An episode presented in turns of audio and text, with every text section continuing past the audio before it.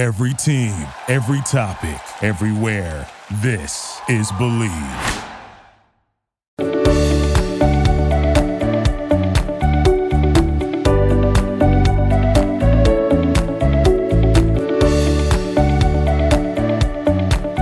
Hello and what's up, y'all? Welcome back into another episode of Bleav in the ATP Tour. I'm your host, Jacob Sersosimo, and today you're listening on the Bleav Network. If you feel like you haven't heard my voice in a while, it's because that's absolutely true. I've taken a couple weeks off of the pod and just kind of letting the end of the season wrap up. Um, to be completely transparent with you all, I was going to do a podcast episode about the winners of the ATP Awards because I talked about those in the last episode.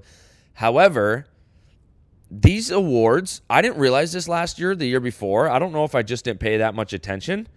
Um, they just like take all weeks to come out. Like they, like this is what I found out. They'll announce one on like a Monday, announce another one on a Wednesday, announce another one on a Friday, announce another one on the next Wednesday. Like, bro, ATP, can we not do all these at the same time? Why why why can't we do that? That's I, I thought all these were going to come out at the same time. I go, oh great, we'll do a podcast about it. To to this day, when I'm recording this, two and a half weeks since I've recorded a podcast, I still can't find the winner of the comeback player of the year. Like, how is this an actual thing? Why do they drag this out? Why can't it be like the NFL honors or the MLB awards? Just do it all in one night. All right, off my soapbox. We're going to talk about some of the winners of that. We're going to talk about some of the things that are going in the offseason. Uh, there was a 60 Minutes that came out. That was about Novak Djokovic. That was exciting. Rafael Nadal is returning in 2024. And there's some other tidbits we got to talk about in this podcast episode because it's been so long since we've talked about tennis. Two weeks. It's been two full weeks. I apologize for the delay. I apologize for the hiatus, but we are back to talk about tennis in the offseason. In no time, tennis is going to be back. Christmas is around the corner. Right after Christmas is New Year's. And right after New Year's is, hey, welcome to Australia. Let's play some tennis. Tennis is right around the corner. I can't wait to talk about it. Let's get right to it.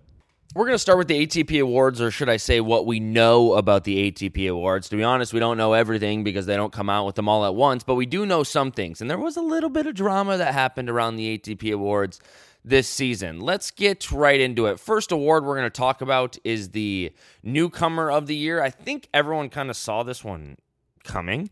Um, Arthur Fils won this award. Uh, Fils, Fields, Fees. I don't know how you say it. F I L S. I haven't known how to say it all year. That's my New Year's resolution. Find out how to say his last name. I still don't know. Um, I said Rune wrong forever, Runa, but he also said Rune. So there's a whole thing going on with last names on the ATP tour. But I digress. Arthur Fils won the uh, ATP award. I don't disagree with this at all when it comes to the newcomer of the year. He bursts onto the scene. Like he was incredible this season. Let's look a little bit back at his year. He started the season outside of the top 250 in the Pepperstone ATP rankings. He peaked at a career t- high, number 36 in October after reaching the final An- Antwerp. Um, it was just his his highlight, his standout highlight came at uh came on home soil in Lyon in May when he won his first tour level title. Uh, he was the youngest champion at the ATP on the ATP tour in 2023. I believe he's 19. Yeah, the 19 year old Frenchman. I mean, to go from 250 to 36 at age 19, he's just getting started. I, I, he didn't win the uh, next gen finals, but he was there. He had a good showing, I believe. So uh, definitely deserves this award. And I don't think anybody's going to disagree with how he played this year, that he actually won this award. Uh, when it comes to the sportsmanship award, the Spaniards just clean up this award. It seems every year. This uh, the Stefan Edberg Sportsmanship Award goes to Carlos Alcaraz. Alcaraz is loved on tour. He's such a good sport. Rafael Nadal was loved on tour. He's such a good sport. Sorry, I just hit my microphone, didn't I? Um, yeah, these guys, these two, I don't think it's a shock that they win that they win uh, this award. Alcaraz becomes the fourth Spaniard to receive the prestigious ATP award honor. Um, in there's Rafael Nadal, who won it in 2010 and then 2018 through 2021. Um, the 20 year old has now won three player voted ATP awards, receiving Newcomer of the Year in 2020 and Most Improved in 2022. Carlos Alcaraz, he's always got a smile on his face. He's always nice to his opponent. He seems to laugh it off during the during matches if something bad happens or serious happens. He seems to, you know, be kind to his opponent, and I think that's like the biggest thing when it comes to Carlos Alcaraz, player I don't know if players like playing him because of how good he is, but I think when it comes to sportsmanship wise, he's definitely he's definitely someone who people respect a lot, and I think fans can see that as well. The most improved player of the year, this one, I was on the fence about, but I I, I trust that this is the right decision. I think it is the right decision. Jannik Sinner, what a breakout year for him. The reason I was on edge about this a little bit was because Jannik Sinner, in my eyes, has been this good for a long time. Um, maybe his ranking hasn't shown it, like him being number four in the world at the end of the year, um, which is pr- being top five in the world is really getting over a hump and like really stapling yourselves as yourself as one of the best players in the world consistently throughout the whole year. And I think that's what this comes from. Um, it says the Italian earned 13 top 10 wins in 2023, which is incredible. Um, he claimed four tour level titles, including his maiden ATP Masters 1000 title that was in Toronto. Um, he made it to the Nitto ATP Finals Championship match. He won the Davis Cup title with Italy and rose to a career high number four and advanced to his first major semifinal at Wimbledon this year. He went 64 and 15, which is an open era record for most wins by an Italian player in a single season. 64 wins, 15 losses. What a year by Jannik Sinner. I don't disagree with this at all, like I've mentioned, but I just forgot how good he got throughout this year. I truly did because I just thought he I thought he's always been this good and I just kind of expect this out of Sinner. But when you look at where he's at right now and what he's doing moving forward, Jannik Sinner is by far one of the best players in the world right now and he is going to be a force to be reckoned with in 2024 because of what he did in 2023. And he really, truly took that next step in his career, I believe, in 2023. And I believe that's why he gets this award. And we go to Coach of the Year award, which went to Darren Cahill and Simone Vagnozzi. What a name, Vagnozzi. That's a sweet Italian name. Um, those two who are Jannik Sinner's coaches because of the year that Jannik Sinner had. Now, Novak Djokovic. Not, okay, first off, before I get to Novak, very, very well deserved by Darren Cahill and Vagnozzi. That really took Jannik Sinner to another level this year. We've already talked about Sinner and what uh, he did to get the most improved player of the year, but to be most improved player of the year at the level that he did it, right? To you know, being a top ten player to get into the, into the top four, that's really really hard to do, especially to get that most improved. You think, ah, you're going from you know top fifty to top fifteen, top ten. No, he went all the way pretty much to the top to get most improved player of the year. And to do that is really, really, really, really difficult. And it's a huge head nod to his coaches. Now, Novak Djokovic says congratulations, Darren and Simone. Um, you you know you deserve it. Great season with Jannik, And then he says, Goran, who's his coach, I guess we need to win four out of four slams in order for you to maybe, just maybe, be considered for coach of the year. Winning year end number one, three grand slams, and WTF is what he says, and making history of this sport is not enough. My dear coach. And then he and then he uh, put some emojis on there. I mean, he's not wrong. Novak did have a great year, but I think what Novak does, it's so much on him.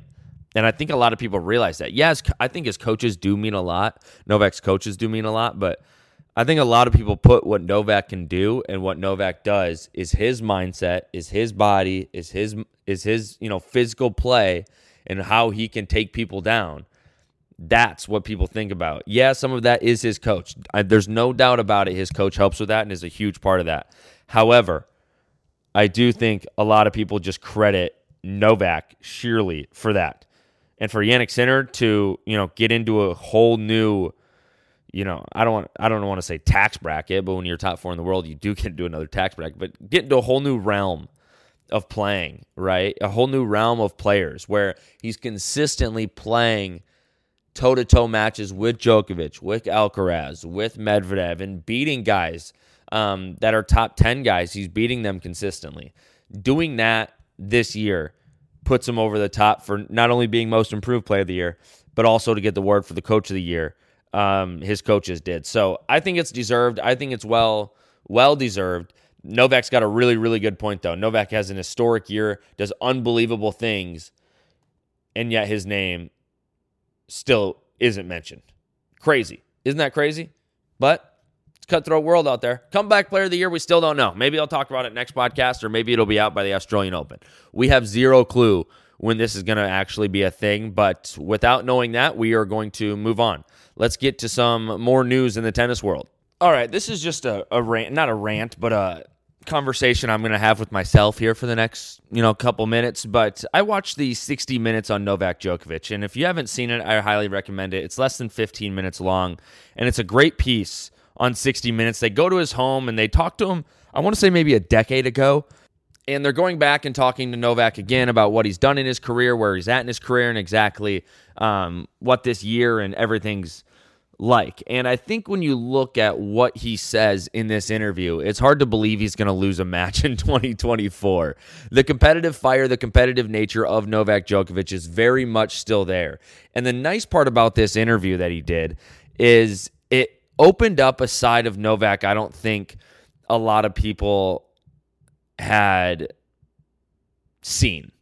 Um, and when I don't when I say seen, I want to say maybe heard he mentioned some things in there that were strategic to the fact of like you figured he did things like this, but you didn't know the exact talking points of it. I'm going to start with the mental game of things. He talked about the you know how strong mentally he has to be and the guy interviewing him goes, "Yeah, but that was a you know, not everybody's gifted like you are." He goes, "No, no, this isn't a gift. I've had to work on the mental side of my game like everybody else works on the physical side of their game. I just work on the mental side of my game more. And that's how I have become how I I I am, right? And he talked about going into big matches, going into big moments. He works on his breathing, he works on other things.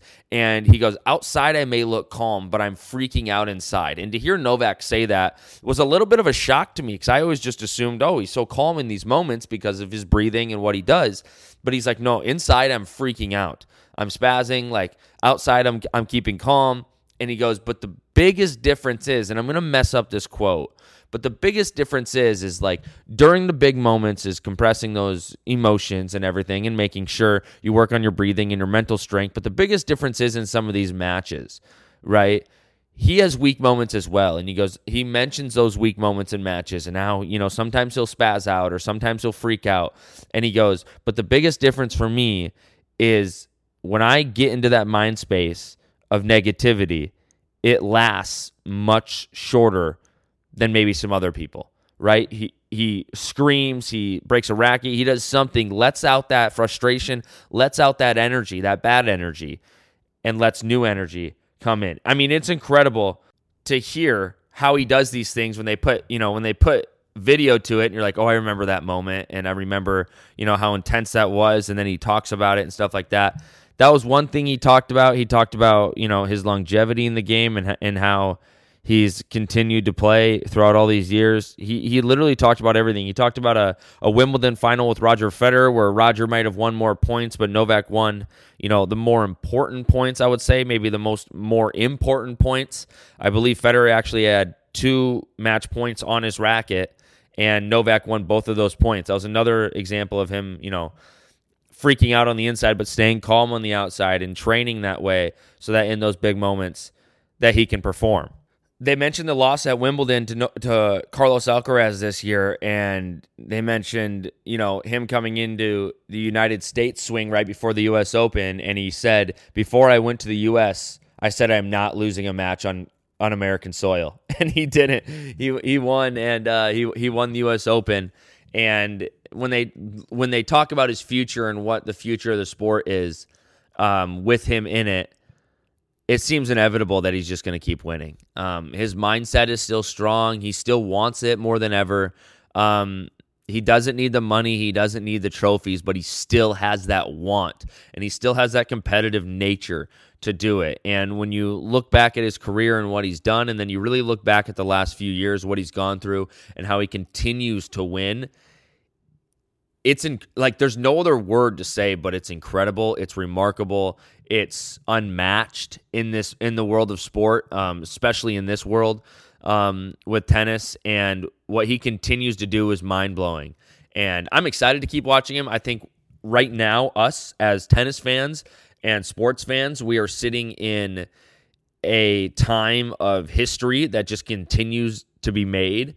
And as much as possible, I just want to relish in that and keep watching it and enjoy all these matches. I'm going to wake up at 2 a.m. to watch the Australian Open when Novak's playing, when, you know, Sinner's playing, when Medvedev and Alcaraz and Tsitsipas and Zverev and Rublev and Fritz and Tiafoe and Runa and Ben Shelton, these guys, I want to wake up early to watch them because we're sitting in an everlasting, you know, moment of time of history.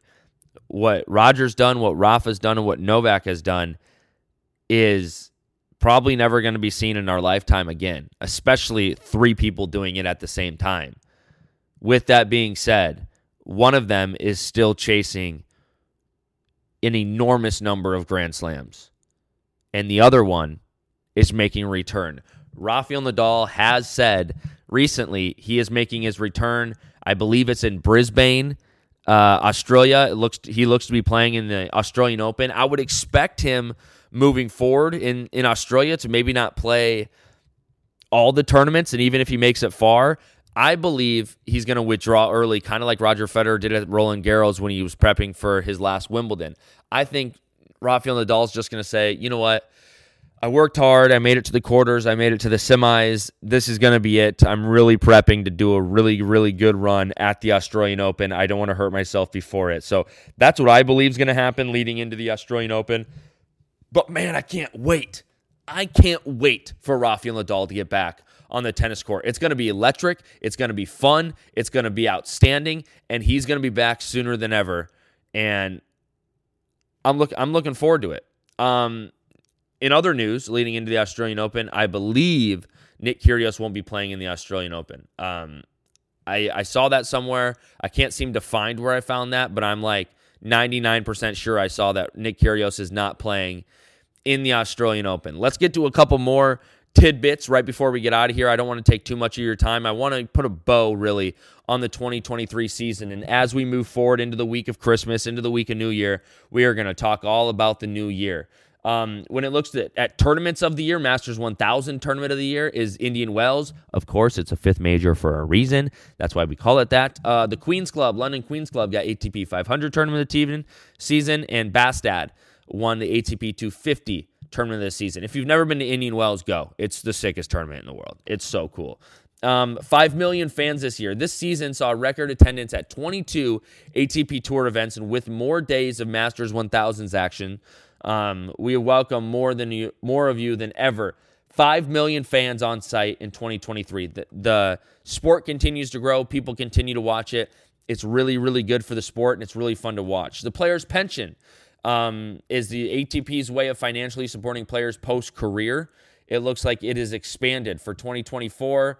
Um, it's expanded to more players in 2024. From 2023, it was 165. It's now 300. Its forecasting contribution is going from 18 million to 25 million. Everything that they're doing here seems to be in the right way. Why is it this way? I believe it's this way because there has been rumors over the last few years, and you've seen what it's done in golf, of a Saudi investment fund just stealing everybody, right? And taking everybody from the sport. And I think ATP you know, PGA, but ATP specifically has really took a good long look in the mirror at what they need to do to support their players longer term and enhance their benefits. And I think this is a step in the right direction, but it's going to be a challenge. Nick Kyrgios even said um, in an interview at one point that uh, it says he'd let the ATP sink if Saudi Arabia's funded uh, funded a breakaway tour. He said uh, I would have been the first one to jump off. I would have gone. I would have just let the ATP uh, ship sink. And he said that via the Athletic. And you know, if you're just if if you're playing to for a sustainable future for you and your family, it's not a bad move. Um, I have many thoughts on if what is happening in golf happens in tennis and what exactly would happen, but I'm not going to get into that today. But what I'm saying, what I'm getting to is uh, the ATP Tour calls it their hashtag One Vision, and they are significantly trying to increase a lot of things they do to keep players. right? To keep players here just in case in the future a Saudi investment fund comes into play. That's going to be it for this episode. I really appreciate you listening. I, I know it's been, you know, a couple weeks since I podcasted. You don't have to stick with me, you know, through the off season, but you continue to support my podcast. You continue to support me, and I don't take that lightly, and I don't t- take it for granted. I love talking tennis every single week on this podcast. Off season's been a little busy. I haven't gotten to as much content as I'd like to here in the off season, but before you know it, it's going to be Australian Open, and we're going to start another 11 months in a row of talking about tennis. I cannot say it enough how much I appreciate you guys listening to me, uh, listening to my takes on this, interacting with me, giving me your thoughts, and we can continue to talk tennis because I genuinely enjoy talking about the sport of tennis. And as long as Bleav keeps giving me a platform here and people keep on listening, I will continue to talk tennis. It's a sport I love. It's a sport I love following, and it truly has the most unique landscape and the most unique players with the most unique sport and the best tournaments in the world on a yearly basis. And I can't wait to do it again in 2024. I don't believe this is going to be my last podcast of 2023, but um, I'll catch you when I catch you. And we're going to be talking about Adelaide and Brisbane and all those real, real soon. But with that, that's a wrap on 2023 in the sport of tennis. What a fantastic year. Such a fun year. New players coming into the realm, old players still being in the realm of legit tennis. And it's truly a blessing to be able to watch some of the best in the world go at it in the sport of tennis. The ups, the downs, the dramas, all of it, I will continue to follow for many, many years to come. But 2023 was a special year. Novak's a record breaker. 2024 is going to be even better. I think we're going to see players come out of the woodwork. I think we're going to see new Grand Slam champions. And I think we're going to see a special year for Rafael Nadal as he, you know, rides off into the sunset of his career. I appreciate you listening. Have a great holiday season and a great new year. And I'll talk to you when I talk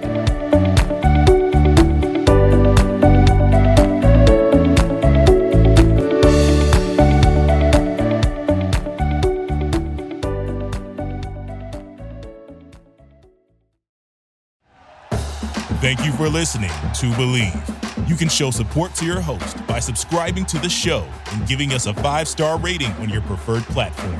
Check us out at Bleav.com and search for B L E A V on YouTube.